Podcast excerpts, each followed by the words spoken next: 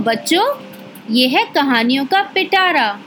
और देखते हैं आज के पिटारे में से कौन सी कहानी निकलती है।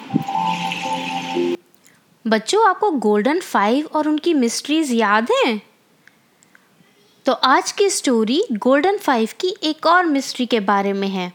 गोल्डन फाइव और रहस्यमयी किताब। तो सुने कहानी।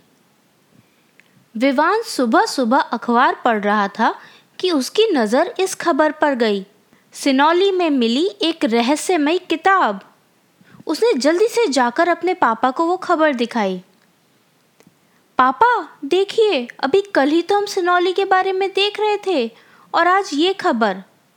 हाँ बेटा, लगता है अभी भी वहाँ से और चीज़ें निकल रही हैं खुदाई में, विवान के पापा ने कहा। मैं अभी गोल्डन फाइव टीम को इसके बारे में बताता हूँ। विवान और उसके चार और दोस्तों को वो लोग गोल्डन फाइव के नाम से बुलाते थे।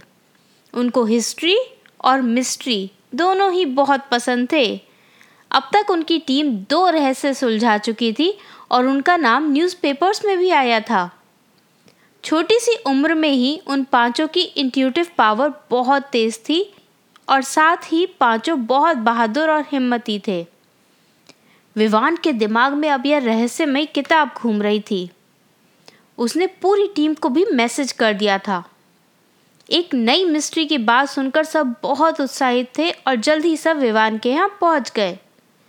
विवान ने सबको वो न्यूज़पेपर की खबर दिखाई और सबको सिनौली के बारे में भी बताया। सिनौली उत्तर प्रदेश में एक जगह है जहाँ खुदाई में पहली बार रथ जैसे स्ट्रक्चर मिले हैं। रथ पता है बच्चों आपको? जैसे कि पहले के वॉरियर्स वॉर के टाइम पे यूज़ करते थे। तो वहाँ पर खुदाई में पहली बार रथ जैसे स्ट्रक्चर्स मिले हैं, जिससे यह अंदाज़ा लगाया जा रहा है कि इंडिया में उस समय भी घोड़े और युद्ध में लड़ने के लिए घोड़ा गाड़ी या रथ थे। मान्या ने कहा, विवान, ये सब तो बहुत इंटरेस्टिंग है। लेकिन जिस बुक के बारे में इतने बड़े बड़े आर्कियोलॉजिस्ट जिन्हें पुरानी भाषाओं का ज्ञान है, वो नहीं पता लगा पाए तो हम कैसे पता लगाएँगे? हियांश ने कहा हाँ वो तो है ही, लेकिन इन सबसे पहले तो ये सवाल उठता है कि मिस्ट्री सुलझाने के लिए हमें वो बुक देखनी पड़ेगी। भला हमें वो बुक देखने ही कौन देगा? तो इस पर कर्णव बोला, यार, तुम लोग ना डाउट्स बहुत क्रिएट करते हो। मुझे पक्का पता है कि विवान भैया ने पहले से ही कुछ ना कुछ सोच के रखा होगा।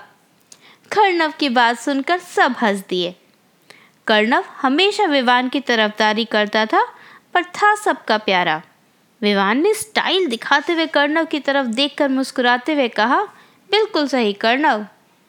फिर सबकी तरफ़ देखकर विवान बोला, देखो, मैंने क्या सोचा है कि बुक दिलवाने में हमारी मदद कर सकती हैं पूनम आंटी। पूनम आंटी का नाम सुनकर सब बच्चों के चेहरे पर मुस्कुराहट आ गई। पहले केस में भी पूनम आंटी ने उनकी बहुत मदद की थी। वो एक आर्कियोलॉजिस्ट हैं और चांसेस थे कि वो यहाँ भी उनकी मदद कर सकती थी। इस पर किमाया बोली, चलो, एक डाउट तो सुलझ गया, लेकिन हमें कोई पुरानी भाषा भी तो नहीं आती। इस पर विवान बोला, चलकर तो देखते हैं। मिस्ट्री सुलझी तो बढ़िया वरना हिस्ट्री ट्रिप ही सही। ये सुनकर पूरी टीम इस नई मिस्ट्री के लिए तैयार हो गई। सारी बातें सोचते सोचते बच्चे अपने घर चल दिए। दो दिन बाद ही golden five team Poonam aunty के साथ सिनौली के लिए रवाना हो गई। पूनम आंटी ने पहले ही उनके डायरेक्टर को फ़ोन करके बात कर ली थी और गोल्डन फाइव टीम के बारे में भी बता दिया था। सिनौली के एक्सकवेशन टीम के डायरेक्टर ने पहले से गोल्डन फाइव टीम के बारे में पढ़ रखा था, इसलिए बहुत ज़्यादा समझाना नहीं पड़ा और वो मान गए उनको बुक का एक्सेस देने के लिए। थर्सडे आफ्टरनून को सब लोग सिनौली पहुँच गए थे। विवान और मान्य तो पहुँचते ही काम पर लग जाना चाहते थे, पर कर्णव बहुत थका हुआ था। तो हेयांश के माया और कर्णव को रूम पर भेजकर विवान और मान्या पूनम आंटी के साथ डायरेक्टर महेश सर से मिलने के लिए चल दिए। विवान और मान्या से मिलकर महेश सर बहुत खुश हुए। उन्होंने उन्हें लाइब्रेरी एक्सेस दिया, जहाँ पर वो अगले दिन से पूरा प्रोसेस निभाते हुए बुक लेकर स्टडी कर सकते थे। उन लोगों ने खुदाई वाली जगह से थोड़ी ही दूर अपने टेंट्स लगाए हुए थे। अब सब लोग अगले दिन का इंतज़ार कर रहे थे उस बुक को असली में देखने के लिए। अगले दिन ठीक नौ बजे वो सब साइट पर पहुँच गए। पहले महेश सर ने उन्हें साइड घुमाई और फिर आर्टिफैक्ट्स के बारे में समझाया कि माया ने सारे आर्टिफैक्ट्स जो वहाँ खुदाई में निकले थे, जैसे कि रथ, टूम्स और उनके साथ रखी हुई पॉटरी, यानी मिट्टी से बने सामान, कॉपर ब्रेसलेट्स एट्सेट्रा सब के बारे में पूरा पढ़ा हुआ था।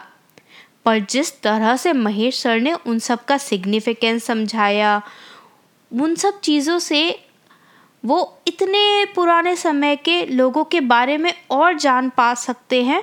यह सब सुना तो किमाया की आँखों में चमक आ गई। सारी साइट देखने के बाद टीम वहाँ पहुँच गई जिसका उन्हें बहुत इंतज़ार था। लाइब्रेरी कैंप में हेयांश और कर्णव ने आर्टिफैक्ट्स रजिस्टर में से बुक के बारे में डिटेल भरी। बुक को लाइब्रेरी टेंट से बाहर ले जाना बिल्कुल अलाउड नहीं था और बुक को बहुत संभाल कर पढ़ना था। उसको नुकसान होने पर फाइन या जेल हो सकती थी। ये सब सुनकर गोल्डन फाइव टीम सचेत हो गई और बहुत ध्यान से उन पाँचों ने बुक को खोलकर पढ़ना शुरू किया। बुक में बहुत रैंडम फ़ोटोज़ और लेटर्स लिखे हुए थे। कहीं पेड़ पौधे और कहीं जानवर और कहीं किसी अलग अलग भाषा में कुछ लिखा हुआ था हर फ़ोटो के साथ। यह देखकर पाँचों हैरान रह गए, क्योंकि बुक जहाँ से मिली थी उस जगह में यह सब मेल नहीं खाता था। उन्होंने सोचा था कि क्योंकि वहाँ पर रथ मिले थे तो बुक में शायद उस समय के किसी युद्ध, यानी कि वॉर, या वॉर में लड़ने वाले लोगों के बारे में हो सकता है। लेकिन इस बुक में तो किसी भी फ़ोटो का दूसरी फ़ोटो से कोई रिलेशन नज़र ही नहीं आ रहा था। गोल्डन फाइव टीम बहुत कंफ्यूज थी। तो बच्चों आज की कहानी यहीं तक। क्या गोल्डन फाइव टीम इस बुक का सीक्रेट पता लगा पाई? क्या वो ये मिस्ट्री सॉल्व कर पाए? ये आगे की कहानी हम सुनेंगे नेक्स्ट एपिसोड में।